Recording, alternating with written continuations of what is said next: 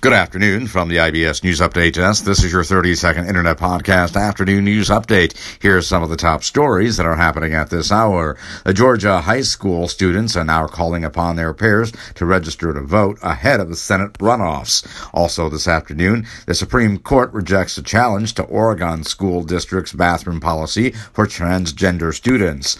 And dozens of armed stop the steal protesters threaten the Michigan secretary outside of her home.